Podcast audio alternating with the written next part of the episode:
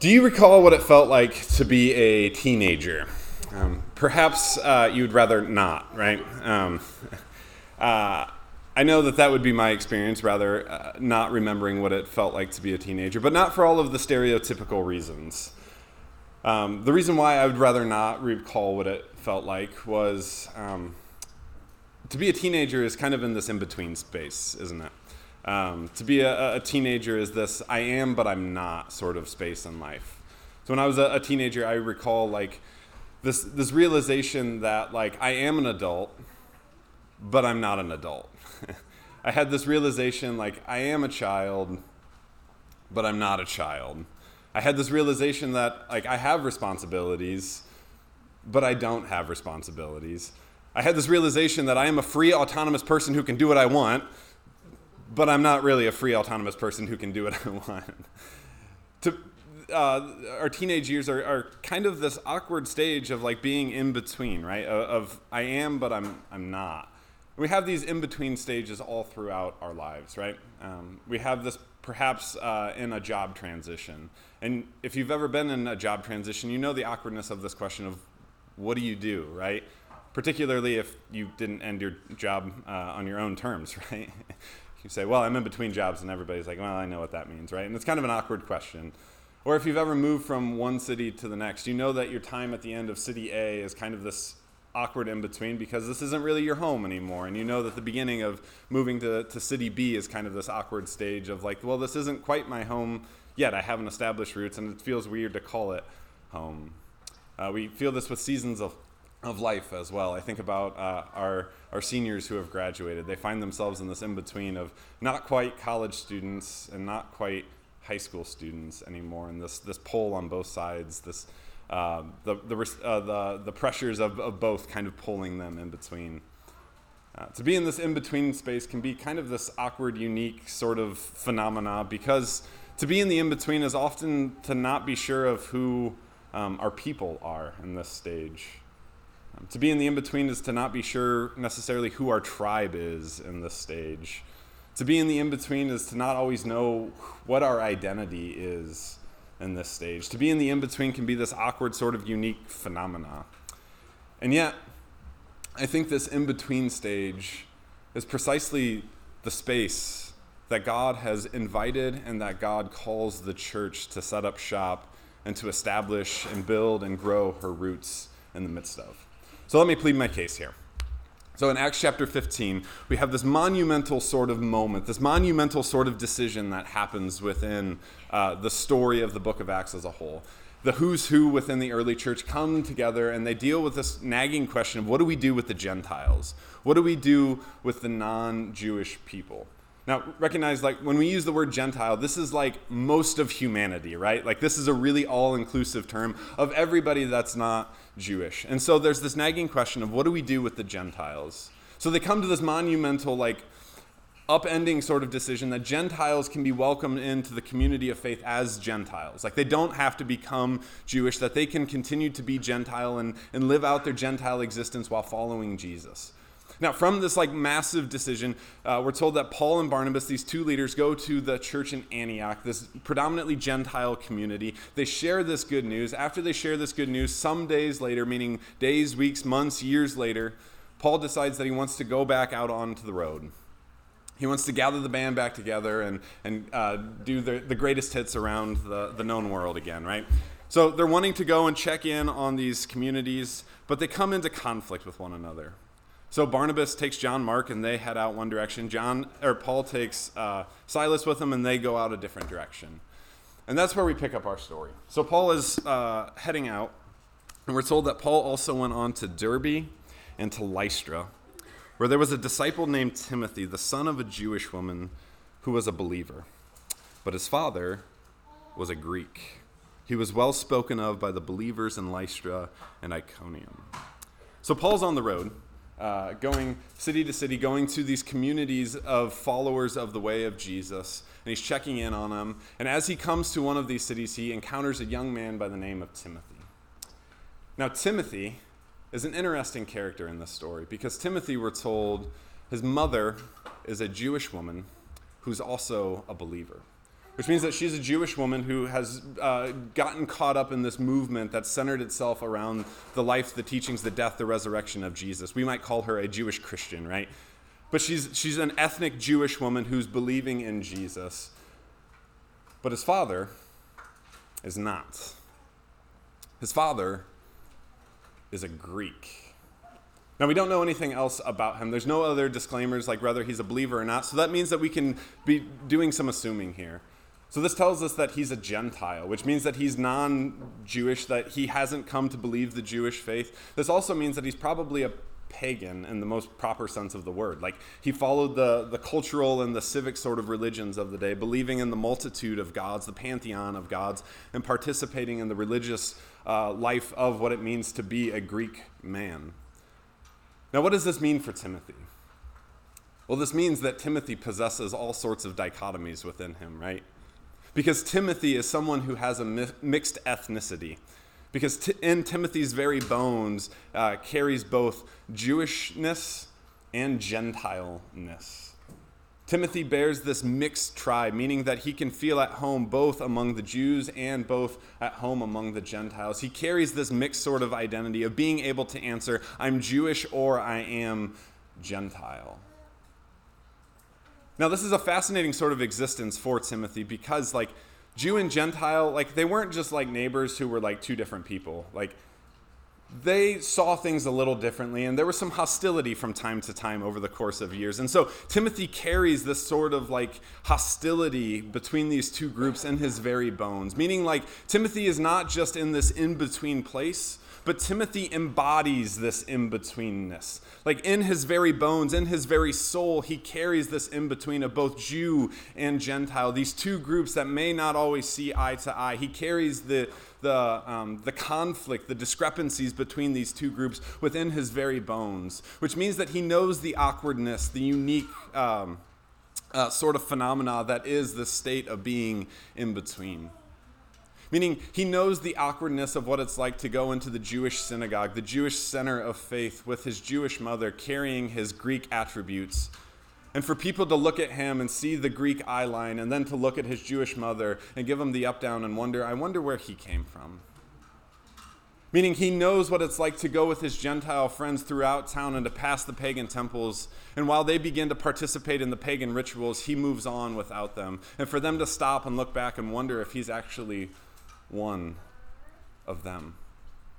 He knows this awkwardness within his very bones, within his very soul, of what it means to, to belong to everyone and yet not belong to anyone. Uh, I recently started reading um, uh, Barack Obama's first presidential memoir. And it's really fascinating. Um, within the few, uh, first few pages of it, he describes his upbringing. And his maternal grandparents are um, a white couple, I think of Irish descent, uh, who grew up in Kansas and carry like this Midwestern sort of ethos within them. Uh, his mother is white, who has this like sort of free spirit, buck the system, don't tell me what to do sort of persona. Uh, which leads her into all sorts of justice initiatives, crossing all sorts of cultural taboos, which leads her to marry a black man from Kenya, which would become his father. He talks about how he spent a number of his early years living in Indonesia, carrying all of this ambiguity within him. He talks about living in Hawaii in a poor apartment complex with his grandparents and with his mom, going to this rich, wealthy, elite private school. And he describes all of this by saying, All of this pulled me in different directions. It was as if, because of the very strangeness of my heritage and the worlds I straddled, I was from everywhere and nowhere at once a combination of ill fitting parts like a platypus or some imaginary beast, confined to a fragile habitat, unsure of where I belonged. And I sensed without fully understanding why or how that unless I could stitch my life together and situate, situate myself along some firm axis, I might end up in some basic way living my life alone. He says, I was from everywhere and nowhere at the same time. See, he, he recognizes the heaviness and the weightiness that comes with being in the in between. This, this very awkwardness in, a, in his soul of not knowing where he belongs, belonging to everything, not belonging to anyone. He knows the uncertainty of his people, his tribe, his identity. And I think that this is the very existence of Timothy in this moment. And yet, as Paul begins this missionary journey, as Paul begins to spread the good news of Jesus to much of the known world of this day, he picks Timothy to go along with him. Why? I think the reason why is because Timothy embodies this in between. See, Paul would become like the champion of Gentile inclusion within the early church. He would become the most outspoken advocate for full inclusion of the Gentiles, that Gentiles can come as they are and worship Jesus. Paul was convinced that something monumental, something cataclysmic, something cosmic shaping took place in the life, the teachings, the death, and resurrection of Jesus, that now Gentiles are welcome into what God is doing in the church. In fact, this is how Paul describes it in Ephesians chapter 2. He says, For Christ is our peace. In his flesh, he has made both groups, Jew and Gentile, into one and has broken down the dividing wall that is the hostility between us. He has abolished the law with its commandments and ordinances that he might create in himself one new humanity in place of the two, thus making peace and might reconcile both groups to God in one body through the cross, thus putting to death that hostility through it. See, Paul sees something monumental, something cataclysmic, something cosmic shaping happening in the life, teaching, death, and resurrection of Jesus. And that is that God is forming one new humanity, stepping out of these tired old binaries of, of Jew and Gentile and doing something completely different. And in this one new humanity, what was once a dividing wall of hostility, which some have suggested was a literal wall in the temple that separated the holiest places for the Jews away from the Gentiles, this wall comes crumbling down. This hostility that existed between these two groups, the animosity that existed between these two groups. In Christ's body, all of this has been put down, and now there is one new humanity. So much so that Paul can come to this like grand realization that in Christ there is neither Jew nor Gentile, nor male nor female, uh, nor slave nor free, that these, these hierarchies that we put within ourselves, these divisions that we put within ourselves, have no place within the community of Christ. That we are all one, that there is something entirely new happening within the church.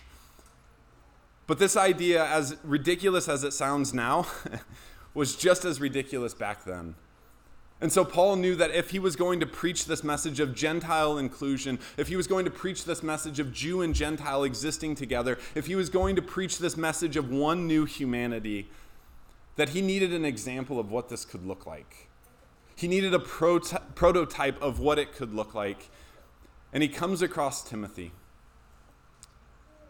this half Jewish man, this half Greek man, who's a follower of Jesus, and says, you're exactly what I'm talking about. And so he picks up this embodiment of the in between and carries Timothy with him so that when he goes to the Jewish communities, he says, Listen, what God is doing in Christ, in the community of faith, in the church, is forming one new humanity where Jew and Gentile can coexist and co flourish together. Timothy knows this because Timothy embodies this. And if he can do it, you can do it. Paul takes Timothy to the Gentile communities and says, What God is doing in Christ in the church is forming one new humanity where there can be co flourishing and coexistence between Jew and Gentile. And if Timothy can do it in his body, then you can do it as well. It was an absurd idea that there could be one new humanity that coexisted and existed in mutual flourishing, and he needed a prototype and an example. And I think to this very day, Timothy continues to be a prototype and continues to be an example for us as the church. Meaning that as we think about the spaces and the places that God has called us to inhabit, to dwell, that God is inviting us, that God is calling us to be embodied in the in between. To step out of the places that might feel comfortable, to step out of the, the preconceived uh, people and tribe and identities that we have, to form something new. But even more than all of that, like I think what God is doing in Christ is being an active peacemaker among the hostility that exists on earth, which means that if we're going to take Jesus seriously and follow him as the Prince of Peace, then this means that to be a peacemaker then is to be embodied in the in between. To find ourselves in this awkward sort of liminal space where we're not sure of people, tribe, or identity, but being an example to the rest of the world that there can be something like peace and wholeness among conflicted and divided groups. Now, what this means to be in the in between is that we have given ourselves so fully to the way of Jesus, so fully to the kingdom of God, that this stands over and against all of our other commitments, all of our other allegiances, so that if there's conflict between these two, that we say we're going to take the way of Jesus over any other sort of allegiance. Now, what this doesn't mean is that the in between is some sort of like moderate position. Uh, it doesn't mean that it's some sort of compromise. It doesn't mean that like there's position A and position B and we drop a pin in between and say this is the kingdom of God. But what it does, but what being in, in the in between means is that we have enough human uh, enough humility in our human allegiances and enough confidence in our heavenly allegiances to know that there's something better, something more beautiful, something more true. And so this means that as we find ourselves in these humanly allegiances, that if they step out of line of the kingdom of God, that we can be okay to call them out and say that there's something better and something more true out there. So this means that like we can live in this flesh knowing that like we are Americans or something like that, right? And if America acts out of line with the vision of God's kingdom that we see in Jesus, that we can be quick to call it out and say that is not okay and there is a better, more beautiful way forward. This means that uh, with whatever sort of political ideology that we carry, that we can hold that, but if that acts out of line with the vision of God's kingdom that we see in Jesus, that we are willing to step into the in between place and say, that is not okay, but there is a better, more beautiful way forward. That means that we can come from whatever family we, we come from, but if crazy old uncle uh, starts acting out of line, we can say that that is not okay, but there is a better, more beautiful way forward to be in the in between isn't some sort of moderate position, but it, it's to recognize that the kingdom of God takes this 2D world and makes it 3D. That there's a whole nother dimension that's happening. It's to take an XY axis and to put a Z into the midst of it, right? To bring something to a more full realization. It's to uh, introduce a, a third way into a tired old two way system of binaries and dualities of left, right, black, white, either, or. So, what, uh, what is the in between place that God might be calling you to step into? What might be the in between place that God is inviting you to be embodied in, to join in on this work of peacemaking? For me, as I sit with this question, I think about the very place that I live. um, as I was uh, coming up through college, I had kind of assumed that I would do what everybody else that looked like me and came from a similar background as me would do. Um, then I began to be confronted with like the societal ills of racism and poverty. And I began to realize like if I want to follow God in making peace, I couldn't just drive in and drive out. That in some way, like I needed to be embodied in the in between and to settle down roots, to step out of my people, my tribe, my identity, and to find myself embodied in the in between, to join in in what God was doing in establishing peace and shalom and wholeness to be shaped by a neighborhood, to be shaped by a people, to understand what God is doing in making peace. So maybe for you, that means moving into a new neighborhood. By the way, there's two houses within a few blocks of us. I'd be happy to point those out to you if you'd like. But perhaps for you, maybe that is like taking a second look at like our political ideologies and our political identities, recognizing that um, perhaps these are too small. Perhaps recognizing that both uh, fail to live up to God's vision of the kingdom that we see in Jesus. And maybe it means uh, not giving full, wholehearted, blind allegiance to one party against another, but recognizing that the kingdom of God exists outside of those binaries. Maybe it means that in work or school or our neighborhood, there's a well established group of who's who, and maybe you have the privilege of being part of that. But to step into the in between, to be embodied in the in between, maybe means and goes, going and sitting at the other kids' table at lunch. Um, coming and, and getting to know them and being shaped by them. To be a peacemaker means to be embodied in the in between. And as you might expect, this can be a really, really lonely place. Because again, this means sometimes cutting ties with our people, our uh, tribe, our identity. And we can find ourselves perhaps even being uh, abandoned by our own people, our own tribe, or our own identity, and floating in no man's land, wondering if anybody will claim us. And I think it's because of this reality of being a peacemaker that we see in Jesus' lists of his blessings at the beginning of the Sermon on the Mount. We see him include peacemakers. So at the beginning of the Sermon on the Mount, we have this, this list of blessings called the Beatitudes. And throughout them, we see um, this blessed are those uh, for whatever attribute they carry. And in Matthew chapter 5, verse 9, we see, Blessed are the peacemakers, for they will be called children of God. Now, there tends to be like this cause and effect sort of thing that happens throughout the Beatitudes of like, Blessed are those who mourn, for they will be comforted. Uh, blessed are those who hunger and thirst for righteousness and justice, for they will be filled. Like there's, there's something that makes sense in this cause and effect. But what makes sense about blessed are the peacemakers, for they will be called children of God? I think it has to deal with the fact that to be a peacemaker finds ourselves in the in between, that it finds ourselves abandoned from our own people, our own tribe, our own identity. And yet, when we are embodied in that in between, making peace, God looks upon us and sees us joining in on the family business. And when God sees us joining in on the family business, God says, if nobody else wants to claim you, if nobody else wants to identify with you, if nobody else wants to own you, I will. And God looks at us and calls us child. See, to be a peacemaker is to be embodied in the in between, which can be a really lonely, isolating place. And yet God looks upon us and calls us child, claims us as God's own, and invites us into an ever larger share of God's kingdom. So, friends, may you join in in what God is doing here on earth. May you join in in being a peacemaker. May you join in in being embodied in the in between. May you join in in this awkward, unique, precarious position of belonging to everyone and belonging to no one at the same time, knowing that as you do that, God looks at you and God calls you child.